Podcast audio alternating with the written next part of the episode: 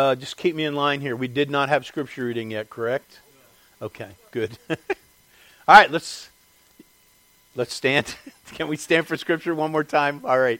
Scripture reading Jeremiah chapter 6 verse 1 through 8 is our text tonight. Uh, I'll read this then we'll remain standing for prayer. Jeremiah chapter 6 beginning in verse 1. O ye children of Benjamin, gather yourselves to flee out of the midst of Jerusalem and blow the trumpet in Tekoa, and set up a, a sign of fire in Bethsarim. For evil appeareth out of the north, and great destruction. I have likened the daughter of Zion to a comely and delicate woman.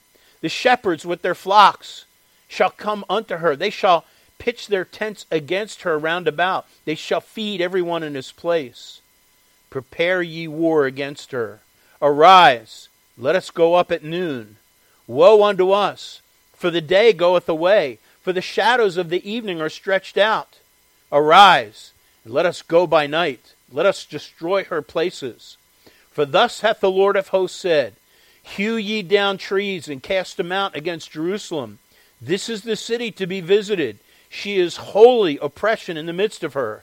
As a fountain casteth out her waters, so she casteth out her wickedness.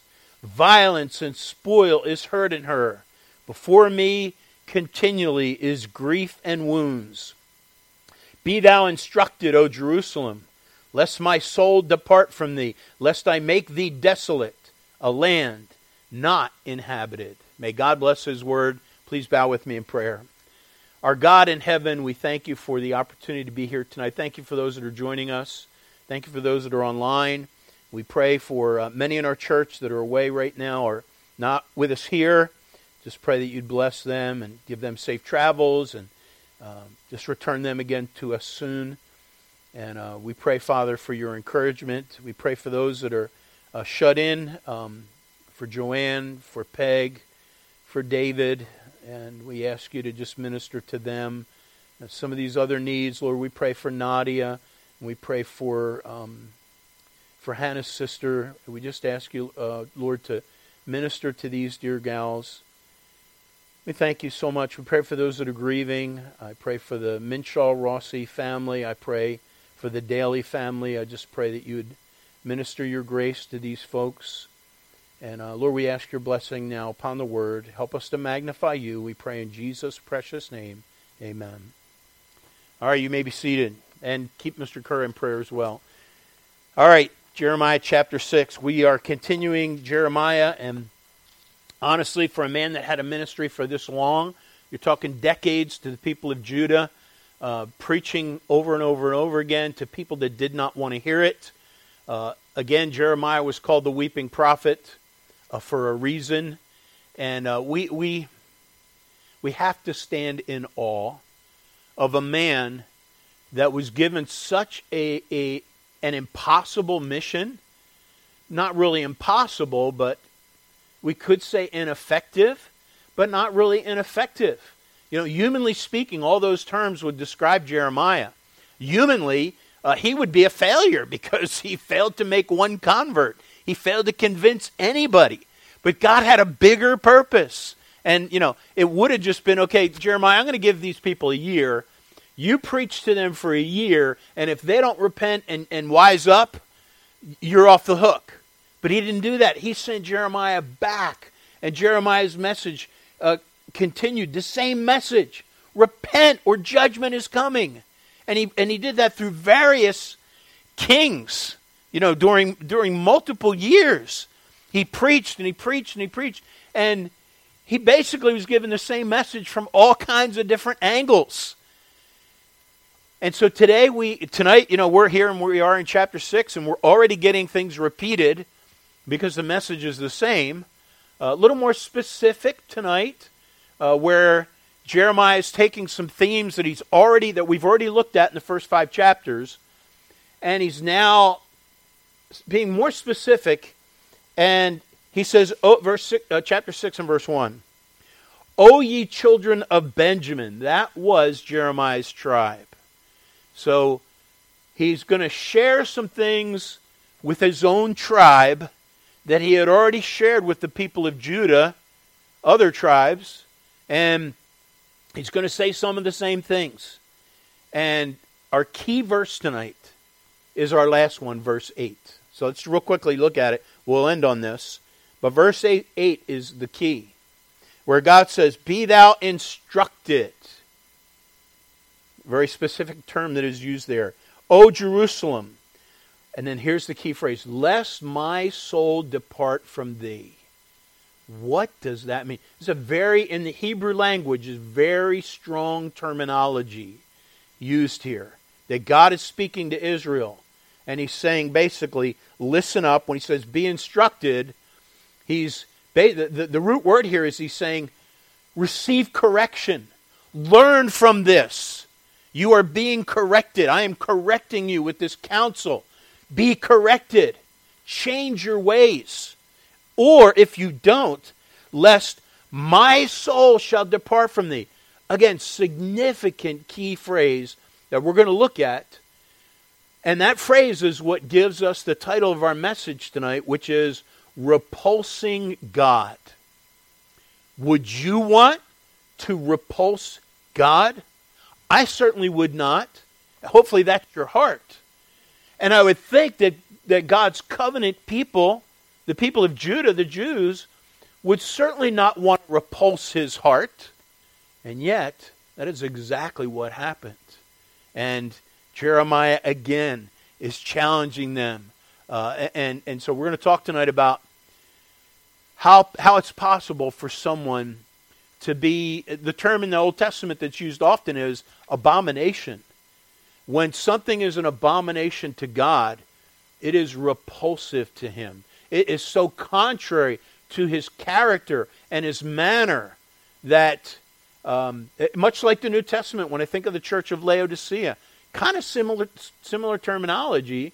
I mean, you, you might remember the church in Laodicea, the Lord said, I, will, I wish you were cold or hot. But because you're neither cold nor hot, I am going to spew thee out. And, and we're, we're finding this idea here that there are things that repulse God. And we would do wise to learn from this that there are things that we could do in our lives that would actually incite God to be repulsed from us. And we don't want that. We desperately need God's power. We desperately need God to work in our lives. And we do not want Him resisting us, but He will, as He did the people of Judah. So let's jump in. Uh, let me give you the outline as we just work through these verses. Um, so again, a lot of this is the same same challenge, but more local, specifically Jeremiah, uh, Jeremiah's tribe. And first we see the alarm that trouble is ahead. And we've already one of our messages recently in Jeremiah was called had the word alarm in it. Uh, it's a similar message, uh, and that's verses one and two. Then uh, in chap, then the next one, verses three through five, is the mindset of the enemy. God is actually, through Jeremiah, giving insight to Judah. Like, he's actually telling them, here's what your enemy is planning. Here's, here's what's going on in their mind. Amazing. I mean, this is incredible that God would give them such insight that, you know, again, you'd think that they would say, wow, this is going to come to fruition. These are things that are going to happen. But it didn't affect them. And then follow, following, the last one is verses 6 through 8, is God's reasons. Again, this is all stuff we've covered before in past chapters.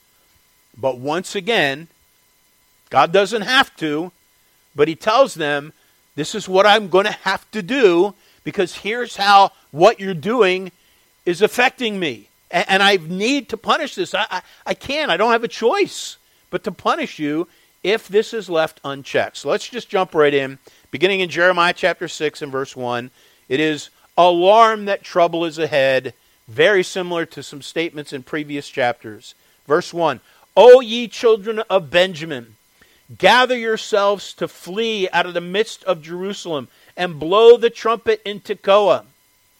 Tekoa, by the way, was a village, the, the village actually where the prophet Amos came from, and it was about five miles south of Bethlehem. And uh, there's a play on the word in the Hebrew because Tekoa is very similar, almost exact, sounds uh, with the word in the Hebrew for to blow. And he's saying, blow the trumpet in Tekoa. And, and the idea of a trumpet is a warning, sounding the warning.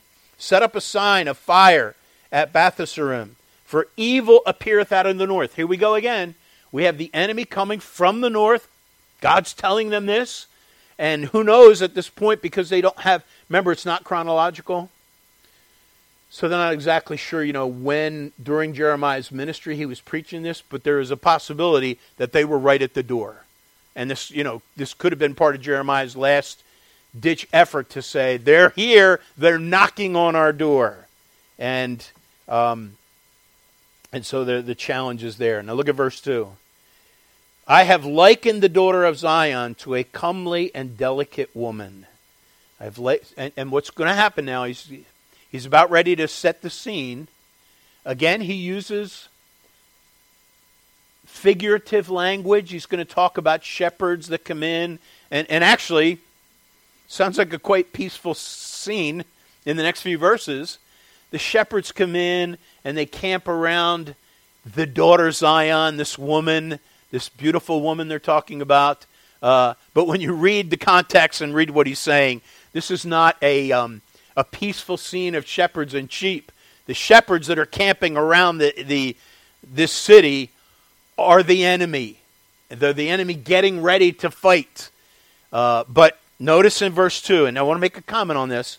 I have likened the daughter of Zion to a comely and delicate woman. Now, uh, kind of connecting with our Bible study in the morning, the King James translators incu- included marginal notes. And, and they also included a preface which gives some explanation and some defense of their use of marginal notes. In fact, let me read to you part, part of that right now.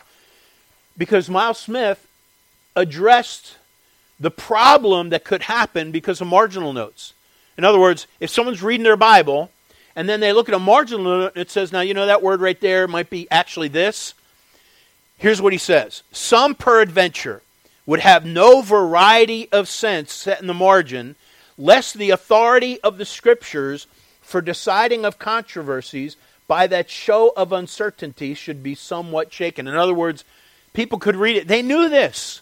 And yet they did this anyway. They put thousands of marginal notes in the King James translation because they were more interested in integrity than having a show of certainty where there were some words and verses they weren't as sure about. That would horrify some people today. That, that would dare to even correct the King James translation when the King James translator said, Correct us. They welcome that. So, listen, in the margin of this verse, Jeremiah 6 and verse 2, next to the word comely. And by the way, comely, there's another aspect is that English has changed over the years. Uh, when you think of comely, don't think of homely, because the word is speak that word is speaking beautiful, lovely. But here's the thing: in the Hebrew, when they wrote that word comely, they weren't exactly sure because there was another word that, that it could have been and so here's what they put in the margin. They, they put in the margin the word comely, which shares, they're going to talk about that. And then they put, or dwelling at home. What? Dwelling at home and comely or beautiful are not the same thing, are they? One commentator who was of the same ilk as the King James translators made this statement. He said, This passage, Jeremiah 6 2, is one of the most difficult in this book. And then he says, here's what the most, you know, the generally adopted rendering is. He said, the context, however, seems to favor the rendering pasturage, including the idea of a nomad settlement. In other words, the word comely, they said, could also be dwelling at home, the idea of a nomad. Now, those are two very different things, are they not? So, here's again what the King James translators said. They said, It has pleased God in his divine providence here and there to scatter words and sentences of that difficulty and doubtfulness. They're talking about this word being one of them. That, and they're telling us, listen, we're not sure that we're putting the right word. But, in fact, they go back on that previous statement. Some peradventure would have no variety of sense to be set in the margin, lest the authority of Scripture for deciding of controversies by a show of uncertainty should be somewhat shaken. In other words, they know that if they put marginal notes that are alternate than what they translated it, that that could get some people to think, oh no, their faith in the Scriptures would be shaken. And so, for that very reason, people had the attitude, you know, whether you're sure or not, just, just come up with something and put it there dogmatically. And you know what they said about that? They said very clearly, we, we hold their judgment not to be so sound in this point. The King James translators rejected that idea and rejected a lot of people who claim to be defending the King James Version, but in actuality are repudiating it because they have canceled the very translators themselves and their philosophy. And I am very against cancel culture, as you know. And that includes the people that have canceled the philosophy of the King James translators. So they said, We disagree with you. Now, here's where Miles Smith goes on. It's pleased God in His providence here and there to scatter words and sentences of that difficulty and doubtfulness, not in doctrinal points that concern salvation, for in such it hath been vouched the scriptures are plain, but in matters of less moment or less importance. What? Mr. King James translator, you're saying that there are scriptures that are of less importance? What are you? What are you crazy? No, that was their philosophy. That's why they put marginal notes in there. And then, in fact, he said, uh, that, that fearfulness would better beseem us than confidence. This is so going against the attitude of some who criticize any preacher that stands up there and dares to say, this word might be better translated like that's the greatest heresy. The translators encouraged you to do that. Not undermining the word of God, but understanding how God gave us a word. And then he finalizes with this. In such a case, like Jeremiah 6 3, or 2, I would add, Doth not a margin do well to admonish the reader to seek further and not to conclude or dogmatize upon this or that preemptorily? And so they're telling us, hey, study it out. If there are things we weren't sure of, he, take it. He says, he was basically in this area talking about that translation is not a finished work. Pursue it further. And I, I, thought of this today as I was looking over tonight's message. In our Bible study this morning, we had an interesting time. And we were looking at the King James translation and, and asking, what translation did Paul use? Do you know that Paul would quote from the Old Testament and he would use more than one translation? And we saw an example of that was Deuteronomy 25 and verse 4. And uh, Thea read it. And uh, thou shalt not muzzle the ox when he treadeth out the. Well, ours has ours has corn, Thea's had green. John's had green. Uh, in fact, that was a change in there I wasn't even expecting. But we were looking at when Paul quoted that verse in 1 Timothy 5.18 and 1 Corinthians 9.9. 9. And it was clear he was translating, he was reading from a different translation because the words are different in each one. Still the same point. And this is, this is why I love what Tal Allah said at the point. This is the key. Tala Al made the point when we were discussing all this, you know. He said something to the effect that, you know, let's go back. What was the main point? Communicating. And that's the bottom line. Satan wants us to get, you know, picking and, and, and getting us distracted from what the scriptures are saying. And, I won't comment on that one, Deuteronomy 25 4, though that's got some interesting things there. But let's comment on Jeremiah chapter 6 and verse 2 whether it was a, a comely and beautiful, delicate woman, or whether it was, and, and this is where if if it was that alternate that was in the margin, most theologians are like, if that's what it was translated, I don't know how that fits in the context. Uh, and they're right. But the bottom line is, what is the text saying? And the picture is that the people of Judah, specifically of Bethlehem, are getting ready to be attacked. And now, let's move on now because we, we find, verse 3, here's the picture that could be interpreted as a peaceful, tranquil picture, but it is not. The shepherds with their flocks shall come unto her. They shall pitch their tents against her round about. They shall feed everyone in his place.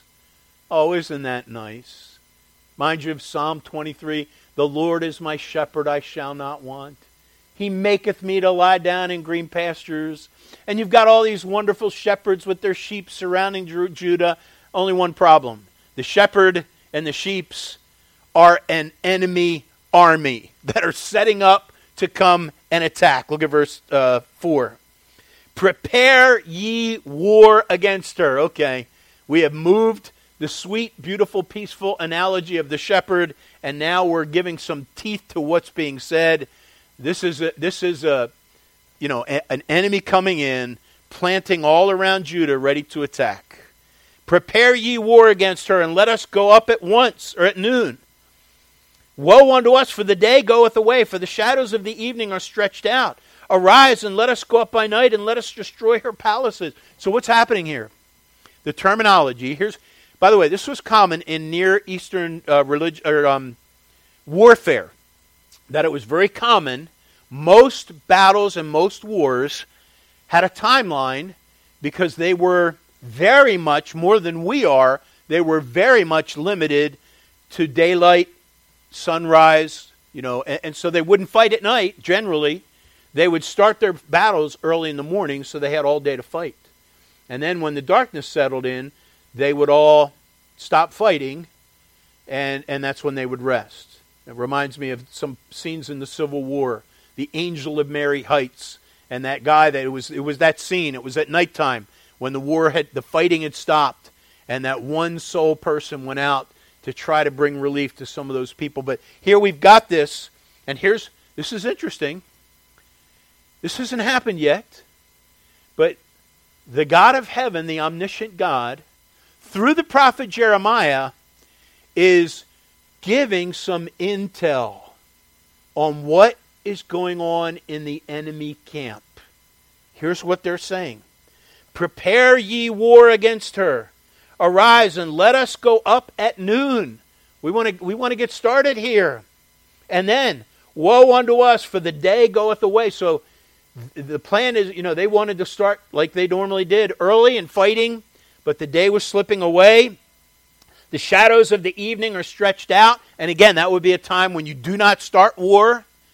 But this army was so ready to do battle that their attitude was look at verse 5 Arise, in other words, get up and let us go by night. Let us destroy her palaces. Let us prepare for battle. That's, that's what was being said. That's amazing. First of all, Jeremiah, the prophet of God, was giving them intelligence, information that they had no way of knowing. You know, this reminds me very much of the prophet Elisha when it came to the Syrian army. Do you remember this one? This is in, and don't turn there, but I'll, I'll relate it I'll read some. But it was in 2 Kings chapter 6. We talked about this not too long ago. But it says here, this was um, in the text, it was right after um, Naaman. No, who was the guy that the, the, the captain of the Syrian guard that had leprosy? It was Naaman, the captain of the guard. Okay, uh, he got he got um, he got leprosy, and then Jeremiah healed him, and then it went to his servant, and that whole thing. And then it seems like it goes right into this story here, but from the timeline and the, the history and those that have studied, it seems like there was a big gap of time to when this happened. The king of Syria warred against Israel and took counsel with his servants, saying, In such and such a place shall be my camp. So this is the war room here of the enemy, the Syrians. The king, some think it's Ben Hadad, some think it's Aram, two different Syrian kings at different times. Um, but he's discussing, he's doing war against Israel, and uh, he's saying, okay, you know, imagine the table like they've, I don't know if they did this. You ever see the war room tables where they have a big map, and then they have their little pieces, and they're planning where the different troops are going to go and all, and you, you imagine that. And in verse 9 it says, And the man of God sent unto the king of Israel, and that was uh, King Joram. And so they know that, and that was so that was significantly after king, of Naaman's time. And so God sent the man of God, that's the prophet Elisha, sent unto the king of Israel, saying, Beware that thou pass not such a place, for thither the Syrians are come down. And the king of Israel sent to the place which the man of God told him and warned him of, and saved himself there not once nor twice. This is, I love this. The prophet Elisha is giving intel to the king of, uh, of, of Israel as if he was in that planning war room with the king of Syria. It's like he's like, okay, you're planning on this. I'm going to go tell the king of Israel.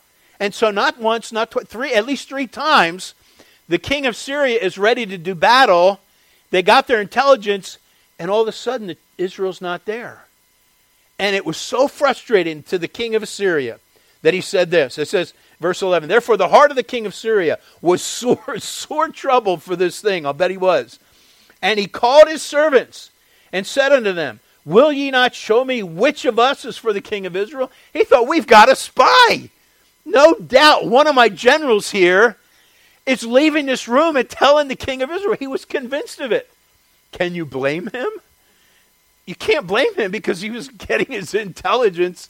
You know, Elisha was getting his intelligence not because he was a fly on the wall or he had some drone or some, uh, you know, bug, electric bug, you know, peep, listening in on it. He, he was connected to the omniscient God of heaven who was feeding him information. And then so the, this, this servant girl in verse 12, and one of the servants said, No, my Lord, there's no spies. None of these, nobody has betrayed you. He says, But Elisha, the prophet that is in Israel, telleth the king of Israel the words that thou speakest in thy bedchamber. I love that. And then, of course, now he realizes, oh, it's Elijah. And so he sends his troops to go get Elijah. And you remember that? I love that scene too. When it's Elijah and his servant and the entire Syrian army are, are like the, the, the vast landscape was the Syrian army against one prophet. And, uh, and, and prophet's uh, servant or whatever saw that and just literally panicked Help, Lord, what shall we do? And, and Elisha, you remember that very calmly. It's like, hey, those that are with us are greater than those that are with them. What are you talking about? And then Elisha prayed that God would open his servant's eyes, and for just a moment, the servant saw that the entire mountainside was surrounded by chariots from God, this mighty host that was going to do battle for them. And, and, and boy, what a, what a comfort to us to realize, folks, that God is. There's a spiritual battle, there's a spiritual war going on, but our God is in charge. And so let's get back to this text now. Here in Jeremiah, and uh, verses 3 through 5, uh, you know, it is amazing because just like the prophet Elisha was able to feed information to the king of Israel so they would know the plans of the Assyrians before they did anything. So the prophet Jeremiah is now letting the very victims themselves, the people of Judah, the people of Bethlehem, the people of that area of Jerusalem, he was letting them know exactly what the enemy was saying. And what you know exactly they they're like they he's basically saying they wanted to attack earlier. They are chomping they're ready to go they're you know they really want to fight you but the time's slipping away. But there's a lot of them that are about ready to attack you at night. And what an incredible thing. Now just as the king of of Syria was alarmed how are how is he finding this out? So the people of Israel, the people of Judah, should have also been alarmed. Like, wow, how does, how does Jeremiah know this? He's telling us things that it's as if he knows it's going to happen, and it would happen. Unfortunately, you remember their response earlier God's not doing this. This is Jeremiah, this is not what God's doing. And it very much was. So, verse 3 again through, through 5 Arise, let us go. And now we go to God's reasons, verse 6 through 8.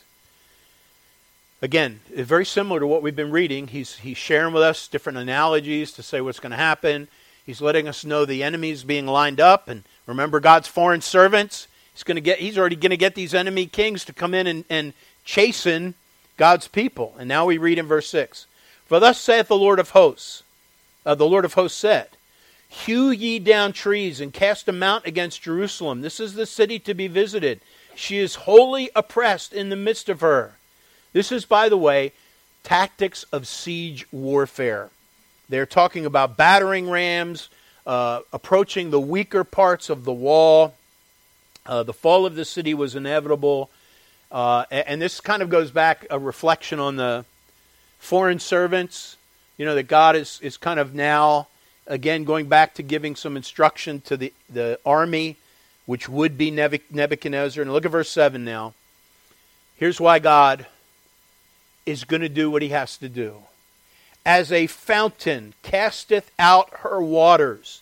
The idea is of a fresh spring or a fresh well that is gushing forth fresh, sparkling, cold water. So she, that's the people of Israel, Judah, so she casteth out her wickedness.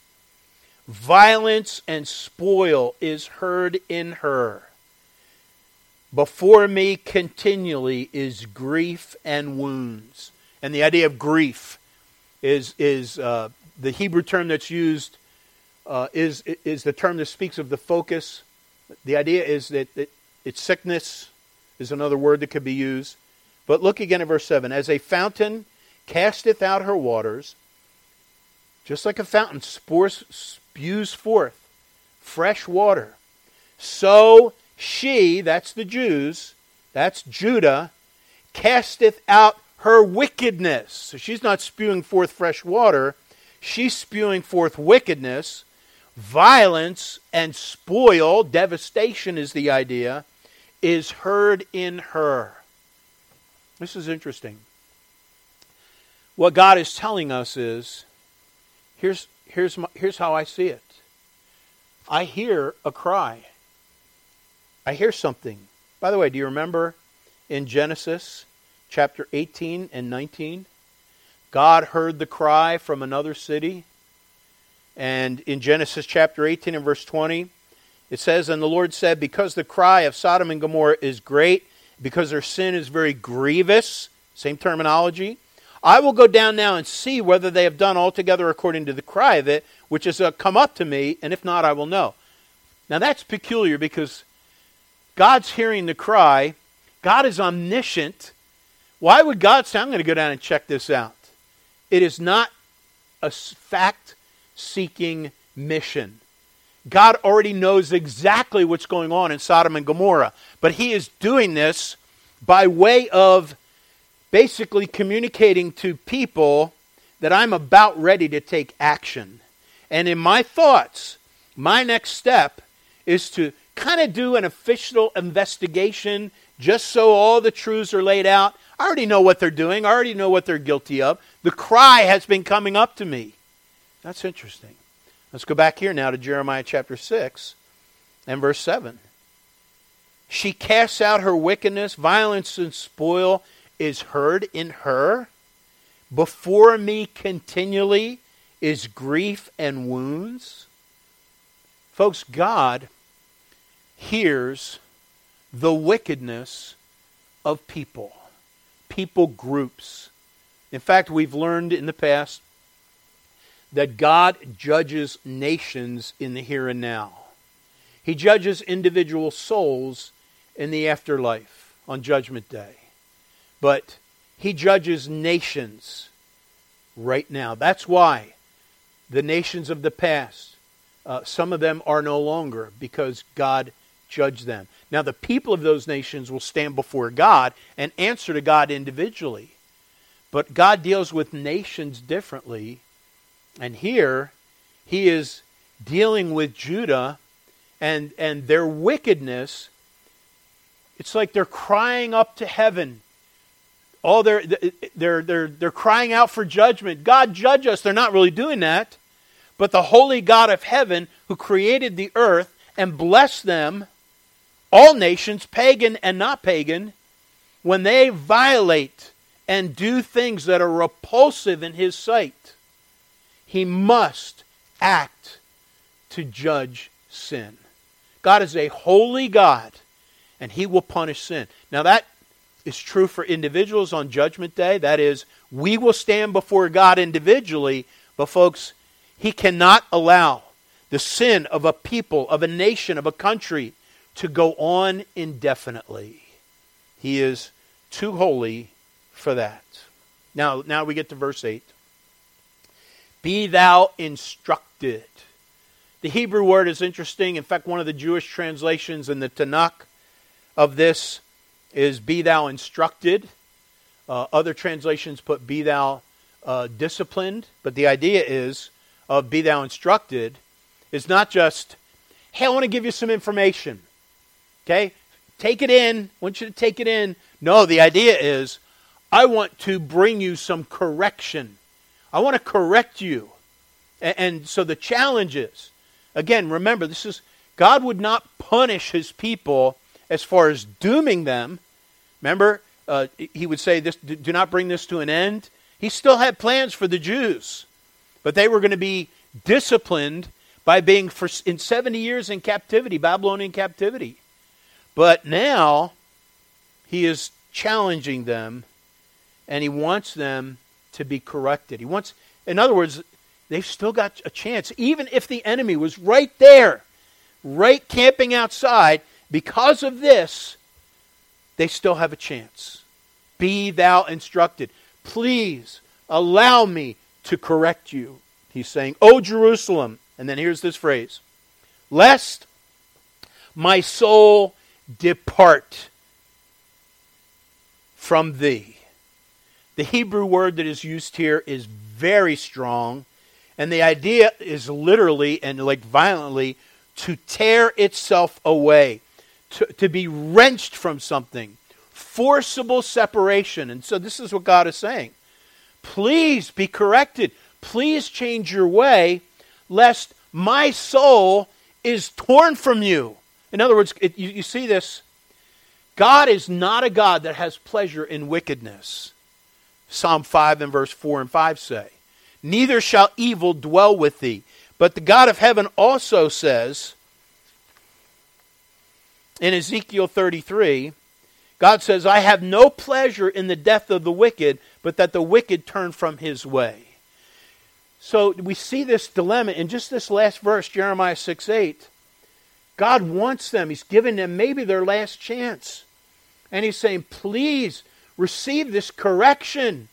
Please be corrected, lest my soul be ripped apart from you. Because what you're doing, the idea is, I am repulsed because of my holy nature, God is saying. Because I am so holy, sin cannot be in my presence. You are forcing me to be ripped apart from you. What an amazing thing. This is very strong language. Recently came across some quotes that have been a help to me uh, as far as this idea of, um, of boundaries in relationships. And somebody, somebody said this in, in, a book, in a book. Allowing someone access without, without accountability will eventually lead to abandonment. And this is uh, in relationships. That when you allow someone access without any accountability, it's going to lead to abandonment of one party to the other or the one other party to the other. That, that's what happens in relationships. And that's exactly what's happening here in, in Israel. You know, they entered in a covenant relationship and they are not living by the covenant. They are living an abomination before God they're repulsing God, and they are, they are forcing God to judge them. In fact, remember the verse we looked at? I think it was just last week. It was Jeremiah 2:25. Your iniquities have turned away these things, and your sins have withholden good things from you. Don't blame God. And folks, by the way, on Judgment Day, or when God judges a nation, if America soon gets what it seems to deserve, it will not be God's fault. There will be many people that will try to blame God, no doubt, but it will not be God's fault. Uh, we have America clearly has just become an abomination to God. We are provoking a holy God. And I encourage you to read Thea's blog this week. um, another another quote here with this this book I was reading. Unchecked misuse of a relationship can quickly turn into abuse. That is true. And then, then the writer said this, and this is a good point, made me think of Jeremiah immediately. Like God, we must require from people the responsibility necessary to grant the amount of access we allow them in our lives. So, irresponsible people, while God loves them, He loved the Jews through this whole thing. That's, if you doubted that, all you need to do is say, Jeremiah, come here for a minute, stand front and center. His very existence was a demonstration that he loved the Jews and he wasn't giving up on them. But, again, like God, we must require from people the responsibility necessary to grant the amount of access we allow them to have in our lives. And, folks, Jeremiah 6 and verse 8, God is saying, You need to change, you need to be corrected, because what you're doing is repulsive to me, and lest I make thee desolate, a land not inhabited. That's the challenge. That is their exhortation. I close with this. Um, I looked up, I found an article, and, and, I won't read it all, but uh, it caught my attention. Uh, it's called 20 Things That Can Make You Sick. And it tells you everyday things that you touch that can make you sick and you don't even realize it. And I could, I'll give I'll go into detail on one or two of them uh, because it will ruin your day. It will ruin your next trip to the keyboard on the computer. Will have a whole different meaning. Your next trip to the kitchen to use the sponge will have a different meaning. 20 things that can make you sick. Number one, bed sheets. Believe it or not, your bed sheets are a breeding ground for dust mites. They can live, die, and reproduce in your bed, feasting on your dead uh, skin cells. As they do, they can affect your allergies and lower your immune system. Sorry, you won't be able to go sleep tonight. You'll be thinking about those bed bugs. Pillows, same thing, more detail. Toothbrushes, cosmetics, um, doorknobs, light switches, refrigerator handles. You pull out the bacon to make breakfast. You pull out the lunch meat to make a sandwich. You pull out the chicken to make dinner. But how often do you wash your hands before you put it back? If you don't do it every time, your refrigerator handles could be contaminated with the same bacteria as the raw meat. Gross! Kitchen sponges. You think you're cleaning your dishes, but you might just be transferring bacteria from one place to another. Apparently, sponges are breeding grounds for bacteria. That's pretty gross. Buffets, I'm not going to read that because we're planning on going to a buffet soon with my father-in-law, and I, and I don't want to ruin it, so I'm just going to pretend one that one's not there.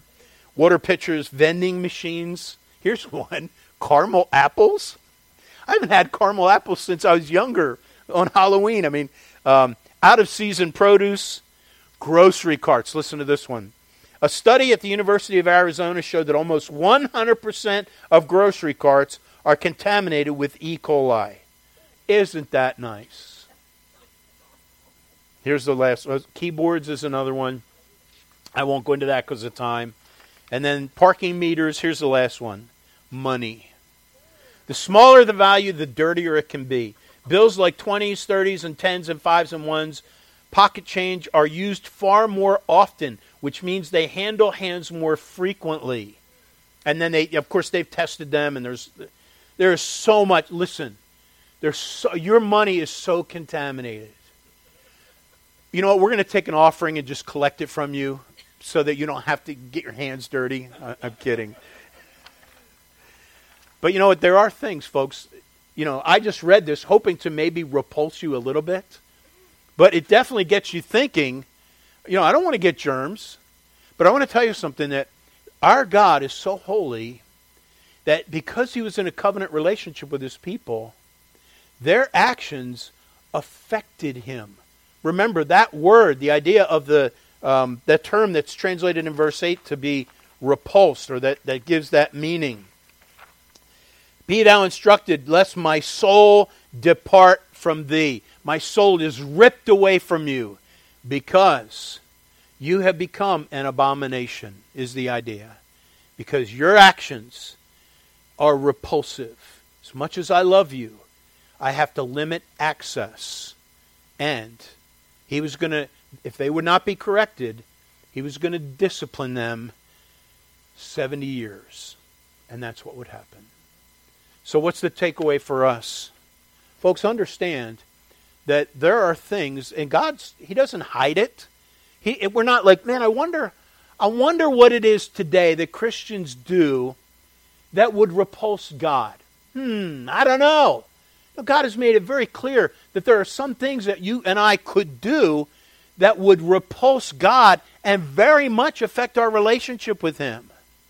But, folks, by the way, God gives us grace to get rid of every one of those things in our life. He is so powerful that He can enable us.